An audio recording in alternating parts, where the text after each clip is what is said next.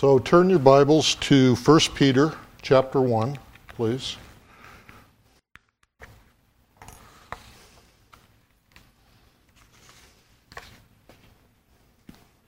First Peter 1, and I'm going to be reading verses 10 through 12.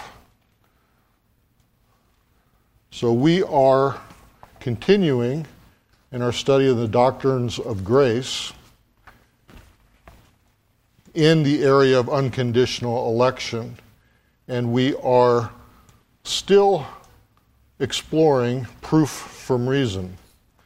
But as I mentioned last time that we were together, we're going to not stray very far from Scripture um, in discovering the proof from reason. So, the question that we left off with last time was it may be asked, why does God save some and not others? Well, in honesty, that belongs to the secret counsels of God.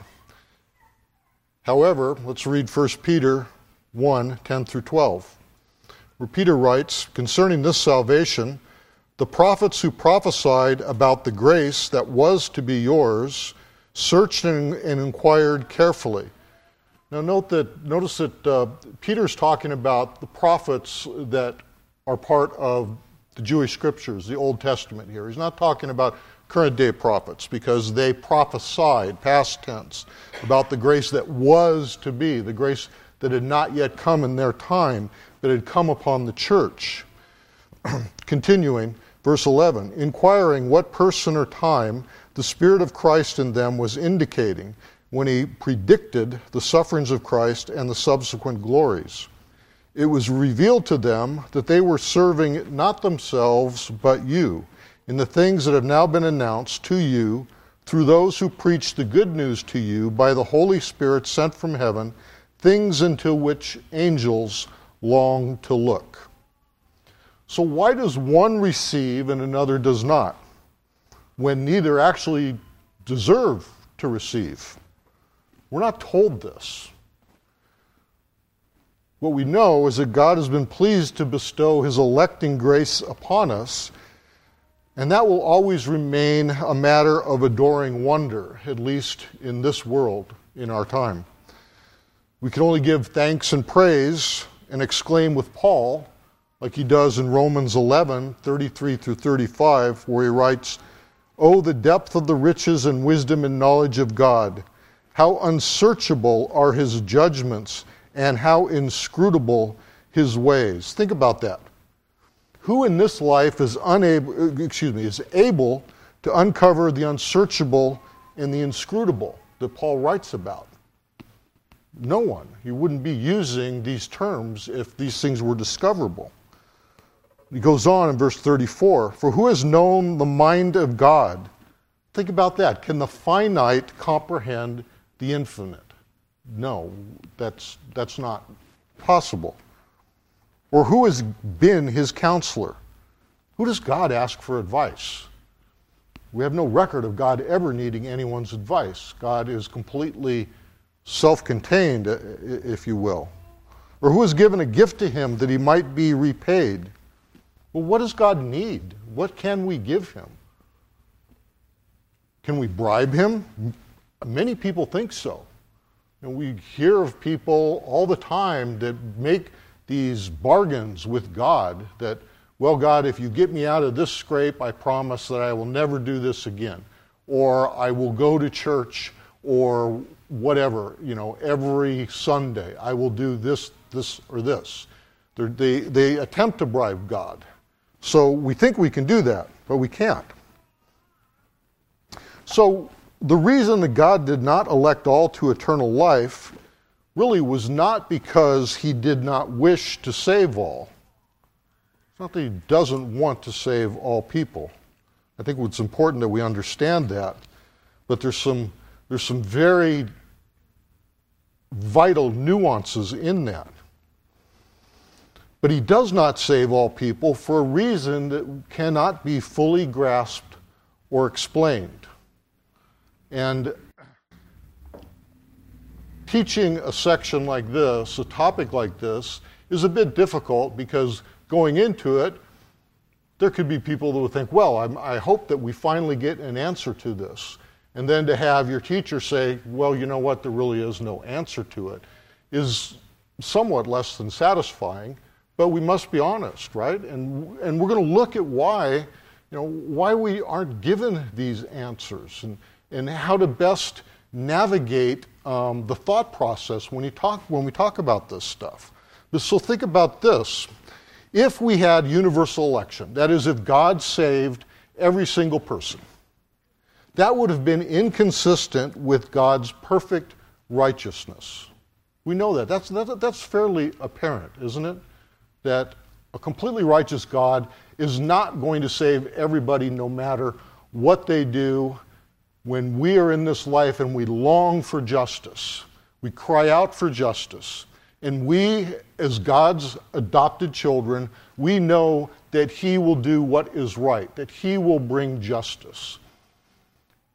We see people being victimized. We experience at times victimization ourselves. The world is undoubtedly, honestly, it's unfair. There's, there, there's, there's no real equity in it. Um, there's different rules for different people. So we, but we, we're promised that things will be made right. And the day of the eschaton, if it was to come, and God was to say, you know what, it's all, it's all good. Um, doesn't matter what you did, doesn't matter, you know, uh, whether you repented, doesn't matter if you, if you just destroyed everything in your life and you victimized everybody, just doesn't matter, you're all welcome. Well, that would turn righteousness, God's perfect righteousness, on its head, wouldn't it? And that, that's something I think that we must keep in mind. And, and really, we can't object that God's election is arbitrary and without reason. God's reasons for saving particular people while passing others by hasn't been revealed to us. But look at what Daniel says in Daniel 4:35. Daniel 4:35. It kind of puts everything I think in perspective for us. Even though you know, we may think, well, those words are kind of harsh, but we got to deal with that, right? Daniel 4:35. All the inhabitants of the earth are accounted as nothing and he does according to his will, talking about God, among the host of heaven. That's all the angelic celestial beings. And among the inhabitants of the earth, both realms, the spiritual and the material realm. And none can stay his hand or say to him, What have you done? No one is to question God. Now, the, the, the, little harshness there, I just want to make a comment at that. All the inhabitants of the earth are accounted as nothing. That doesn't mean that it's a, it's a comparison. You understand it's a comparison between mortals and between the one true God, right? That in comparison, we're nothing. Although we are created, we are his image bearers. If we are God's image bearers, we cannot be nothing. We cannot be totally irrelevant. We're created for a reason, but we are accounted as nothing in comparison to God. And amongst these image bearers, some are ordained as sons, like we read in Ephesians 1:5, according to the purpose of his will, that it is God's decision. It's nothing that man does. However, that does not mean that God has no reasons for choosing one and passing over another. It's not, um, you know, just counting off. It's not eeny, meeny, miny, mo, you're out, you're in sort of thing. I'll give you an analogy from history um, that maybe will help uh, illuminate this a bit. In the days of imperial Rome, the great Roman legions, there was a method of discipline amongst the, the legions, and it was called uh, decimation. That's where we get our term, you get decimated. So if a legion was found guilty of a serious charge, like disobeying orders, or cowardliness, which basically in the Roman legion would be the same thing. If you don't obey your orders, you're a coward. If you don't take that territory you're told to take, you are um, insubordinate and you're a coward. That legion would, could then be ordered to be decimated. They would line the legion up and they would count off. Every tenth man would be decimated. So if you were the tenth in your rank, too bad, you step forward and you're executed. So one tenth of the legion is executed, and it's completely by chance as to who dies and who lives. But that stands to serve as a very motivating example to the rest of the legionnaires that they better obey orders and that they better follow through and not display cowardliness, or they're going to lose more of their comrade in arms, and perhaps they also might lose their life. So think about this. This is how we connect it. Every tenth man was chosen for a reason. But the reasons are not in, within every man chosen. So that, that every tenth man most likely, most probably did include soldiers that were very loyal, very dedicated, not cowards, and faithfully carried out orders. But because they were part of a larger group that, in effect, was in rebellion against their authority, they were chosen and they suffered as a result. So, when we talk about God's election, undoubtedly, we must we have to realize this that God has the best of reasons for choosing one and rejecting another, even though He's not revealed to us those reasons. Like Abraham says in Genesis 18 Shall not the judge of the earth do what is just? Which is obviously it's a rhetorical question that Abraham is posing. He doesn't expect God to answer him. But the obvious answer that what, what Abraham is, say, is saying is God is just. That yes, God will do what is just, and I trust. Abraham saying, I trust in you, Yahweh, that you will do what is just as far as these cities, these evil cities that are in rebellion, Sodom and Gomorrah, as far as whether you save or whether you destroy. So now we come to our next section, and we're going to talk about could election be conditional? Do we have conditional election? Well, I'm going to give you a hint. We're talking about unconditional elections, so you know where this is going to go, right?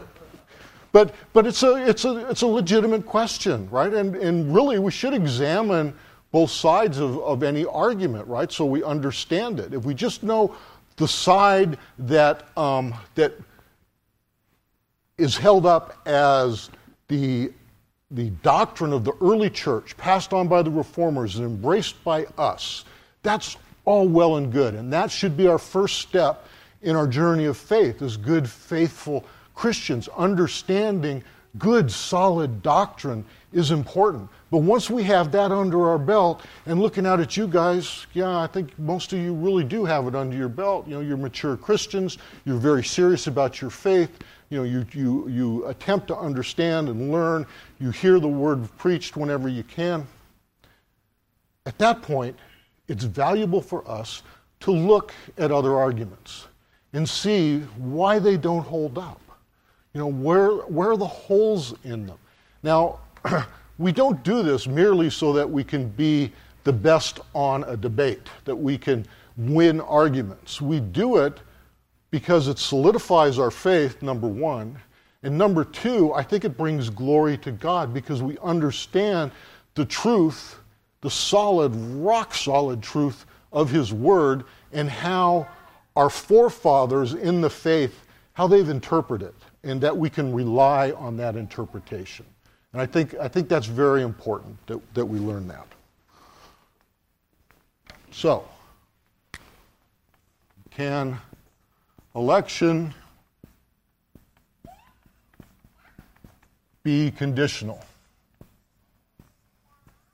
And we know that that is the belief, the doctrine, if you will, of um, a large number, maybe the vast majority of Christians nowadays, at least in, in our country. Hasn't always been so. So, what's, what's incorporated in answering this question is this idea that faith and good works are the fruits and proof of election, not the basis. If we get that swapped around, if we switch it around and we say um, our, our good fruits and our good works are the reason that we're saved, then we're talking about conditional election. So it's almost like a question answer sort of thing. Um, so if, if we believe and if the Bible demonstrates to us that the, our good works and our fruits flow out of God's unconditional election, then this is kind of put to rest. You see, it's, it's not, election is not conditional. Now, no one can really argue that election is, in fact, uh, something that we have to deal with because it's in the Bible. It's, it's there, so we have, to, we have to approach it, we have to wrestle with it. We can't deny it. However, some try to reduce the force of it by this, by conditional uh, election.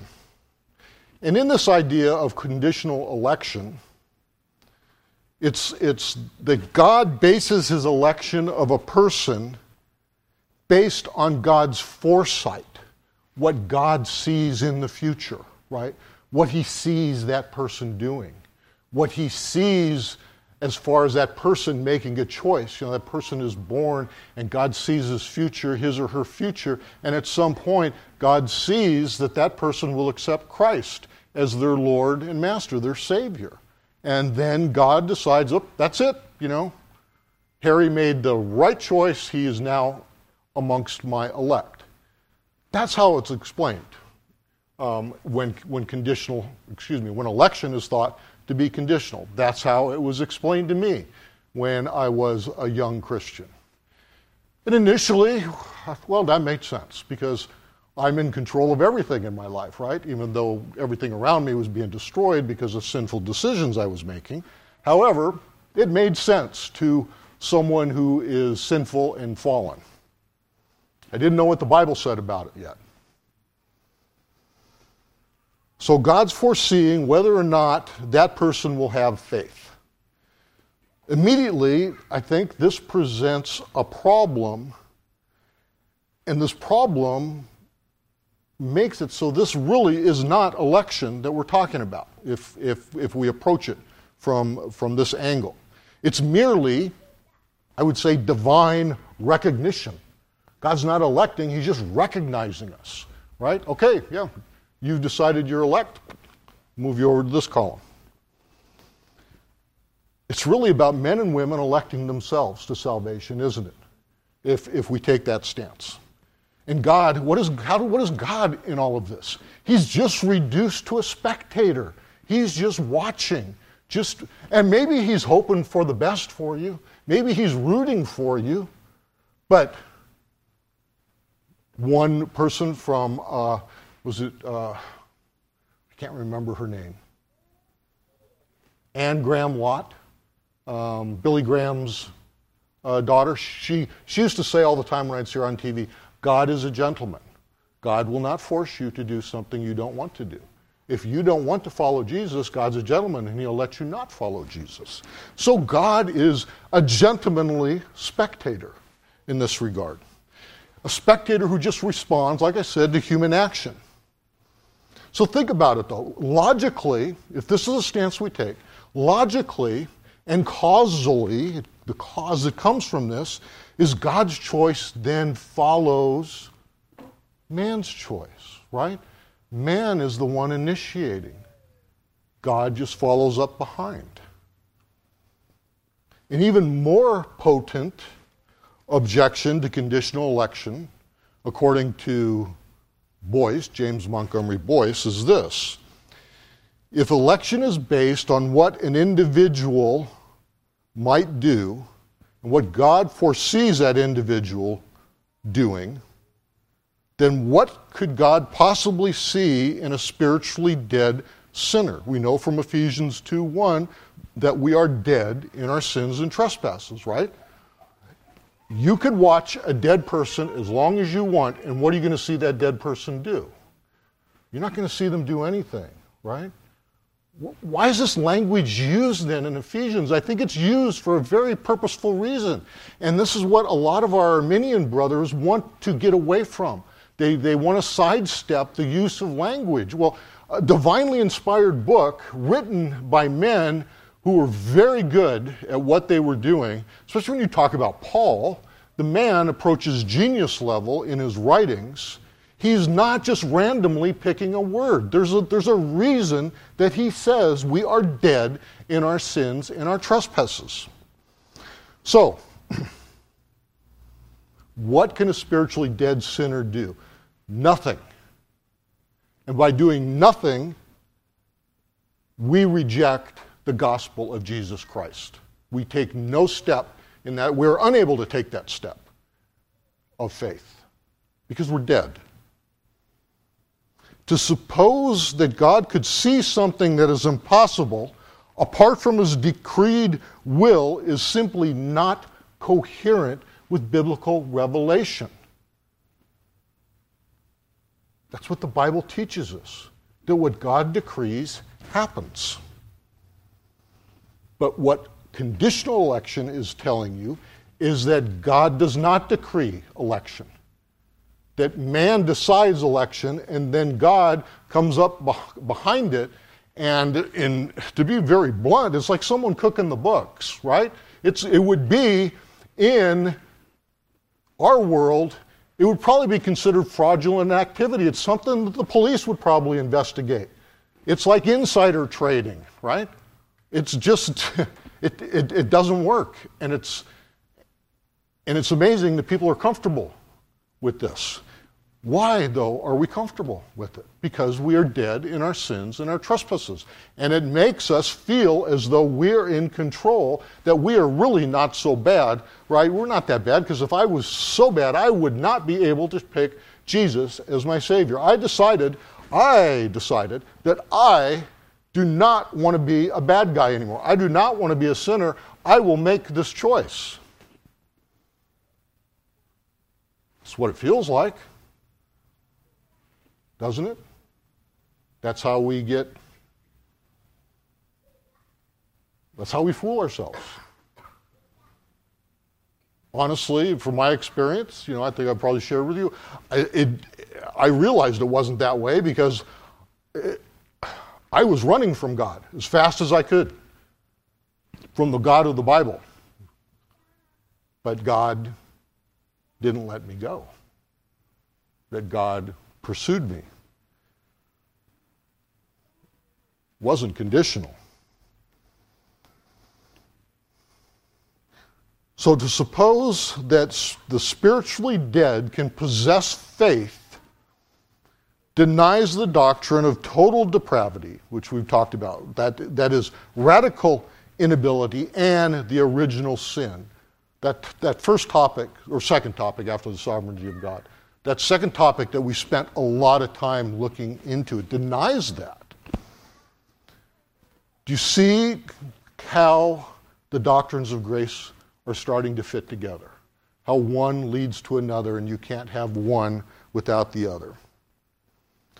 So there's also a philosophical objection to uh, conditional election. And since we're talking about uh, um, reasons from logic, nothing wrong with throwing in a little philosophy. God is not against philosophy. Philosophy is a love of truth.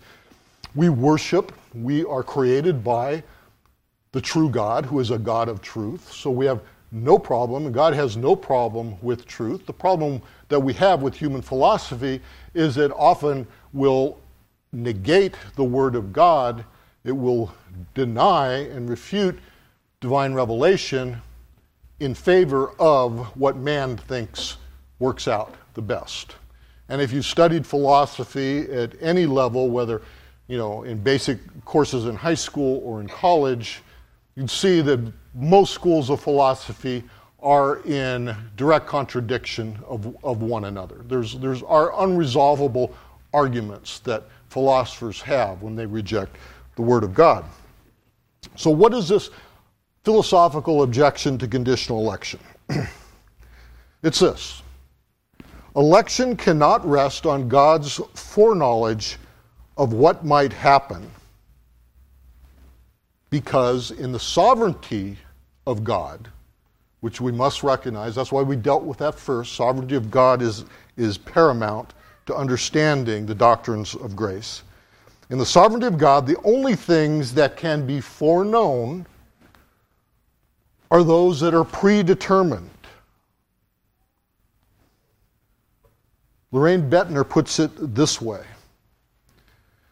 The Almighty and all sovereign ruler of the universe does not govern himself on the basis of foreknowledge of things that by happen chance may occur. Scripture reveals that divine foreknowledge is connected to divine purpose. God has a purpose in everything he does. If he was coming along behind us, if we were the ones who were deciding, we were the ones decreeing what was going to occur in our eternal destination, God would be coming along behind us like the custodian with his, with his broom and his, and his um, uh, whisk, what do you call that? Dustpan. He'd be coming along behind us, constantly sweeping up stuff and trying to rearrange things that we've messed up. How does he get to his divine decrees that way? I've yet to figure that out. I, I don't know. I have absolutely no answer for that. So God foreknows only because he is predetermined. His foreknowledge is but a transcript, according to Boettner, of his will as to what shall come to pass in the future. And the course that the world takes by God's providence, the actions he, he, he undergoes to take care of this world, a constant, this constant management, if you will, and guidance of the world, that's what providence is, then his providence is the execution of his all encompassing will. That's how he carries it out through his, his providence. So, philosophically, it doesn't make sense. Conditional election. But conditional election. It also seems like if you're talking about God foreknowing something that's going to happen in the future, it's kind of irrelevant to God because to God there is no past or future. Like He's outside time anyway, so it's not. It doesn't really relevant to God. That's that's an interesting um, comment, and boy, that's a deep subject. If we decided we were going to try and tackle that, right? How does God, who's out of time, work within time, where we are determined to reside, and we have a future, but God, you know, does God have a future? Like Linda's posing. That's a that's a good point. No, he, he doesn't, right? you know what we i'm going to thank you linda you're, you're, i don't know if you're like sprinkling breadcrumbs try let's see if ken goes down this one if i would have taken that bait boy my head would have exploded i would have lost all of you i would have been rambling trying to figure out in my head it would have been a stream of consciousness thought about it but nice try linda no that's a that's a very deep question and I really, all kidding aside, I appreciate that. And something for us to think about, right? This is good stuff to think about. I love thinking about this stuff. And you've got to really dwell on it, right? It often just doesn't pop up. It's not like it's not like a Bible trivia quiz, right? Where where the answer is, you know, um, very apparent. Oh, I know that. You know, it, it's something that we have to wrestle with. And I suggest to you, these are things that we will be wrestling with through our entire Christian life in the material realm. So if you're relatively new to the faith, or you're relatively new to getting serious about what it means, don't feel like, um, like I, I, just can't get this. I've, I've thought about that uh, topic for uh, a while and I'm not getting it. You're not alone. Uh, this is my point. You're not alone in that. And we should recognize that it's good to wrestle with this stuff. It's good to talk to other brothers and sisters uh, about it.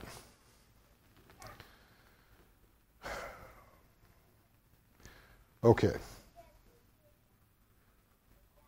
Let's see where I was. I'm thinking about the future. Okay. So, were we talking about conditional election violating God's character? Did we talk about that yet?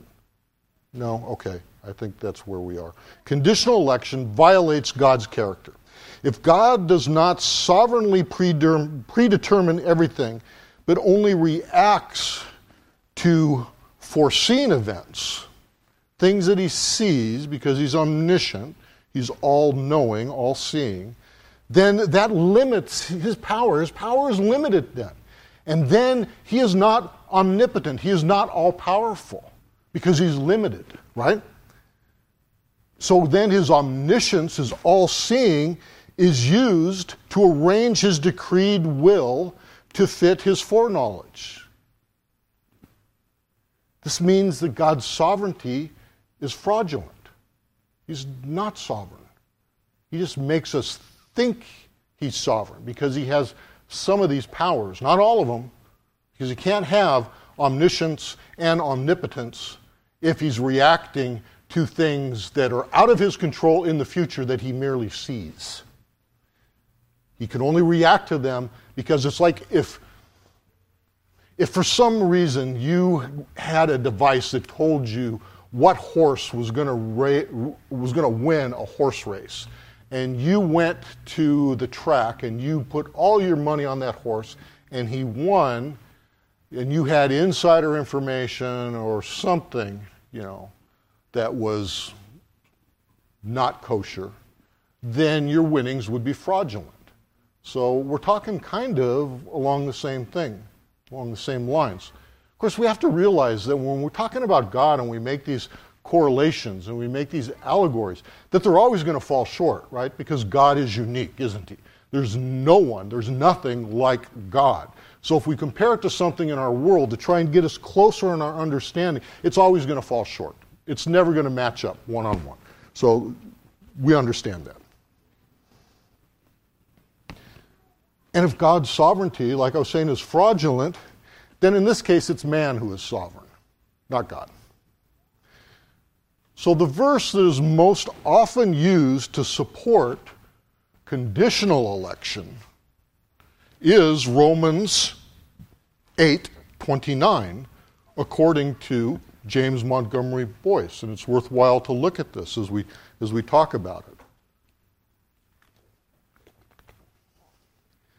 it. In Romans 8:29 this is what Paul says For those whom he foreknew he also predestined to be conformed to the image of his Son, in order that he might be the firstborn among many brothers. Why would this be used to support unconditional, excuse me, conditional election? Remember, conditional election is what we're, we're, we're not in agreement with that but it's something that many people are in agreement with. So we're examining it to understand why it really doesn't work. And those that think there's conditional election, what they, what they focus in on in Romans 8:29 is that word foreknew.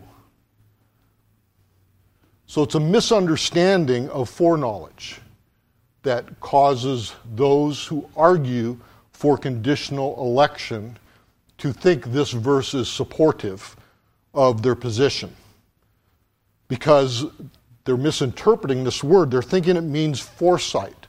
But foreknowledge does not mean foresight.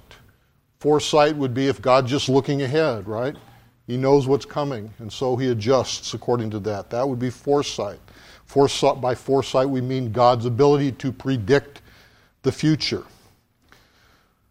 So, knowing and foreknowledge actually refers to a choice, a choice connected to an intimate relationship That's the biblical understanding of foreknowledge. It's very different from how we may use the term in our day and age. We have to understand that. Again, we have to put ourselves in the minds how does an ancient Israelite think about this stuff? What does it mean to that ancient Israelite? And when we understand how the primary audience interprets that, then we're going to get a much better grasp on what the theological message is. Look at Amos 3 2. You don't, it's a, I'm just going to read a short passage from. You don't have to turn there, I'll, I'll read it to you. This is in the ESV. You only, you only have I known of all the families of the earth. So that word known. Focus on that. There are English translations that very rightly, correctly translate this a bit differently.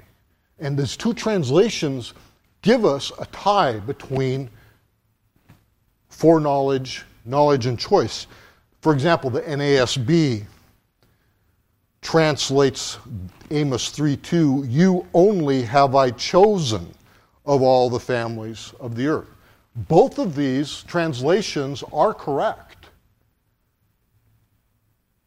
But the translation committee has to choose an English word, what we call a gloss for it, right? And by choosing a certain English word over another, there's a little bit that's lost in the translation.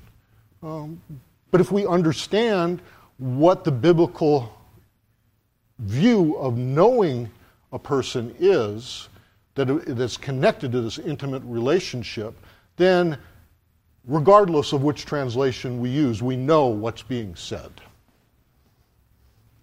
And note that Romans 8:29 does not say, does not say that God by his foresight knew what certain individuals would do.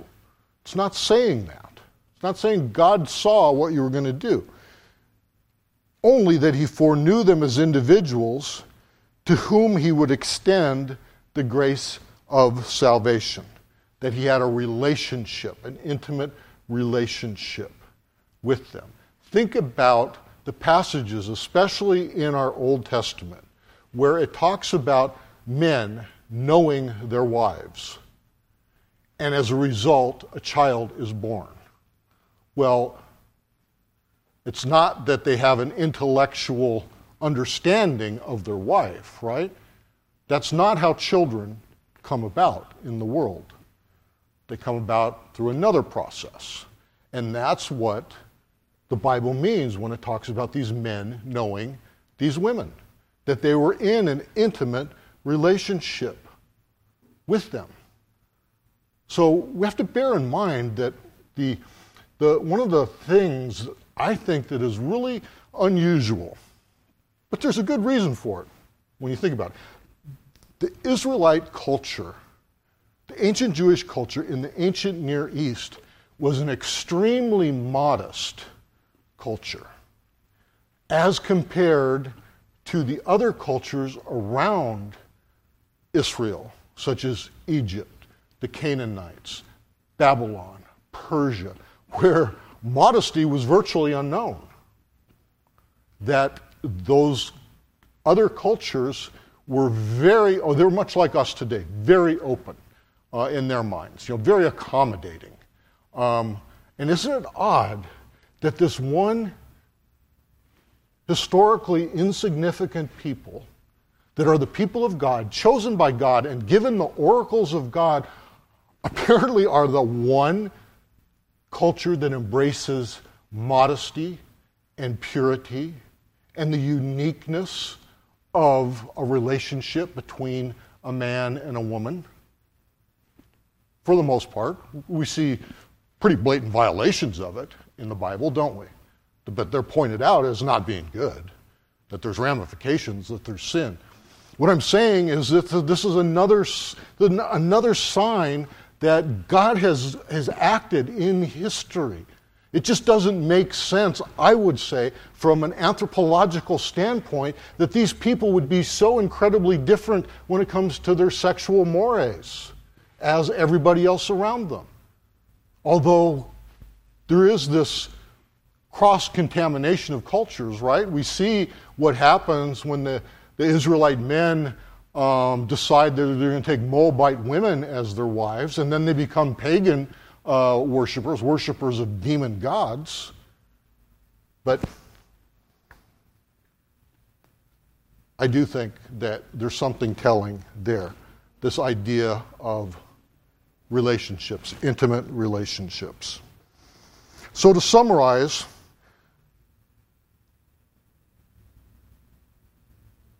when the Bible speaks of divine foreknowledge, it has in view the doctrine of unconditional election.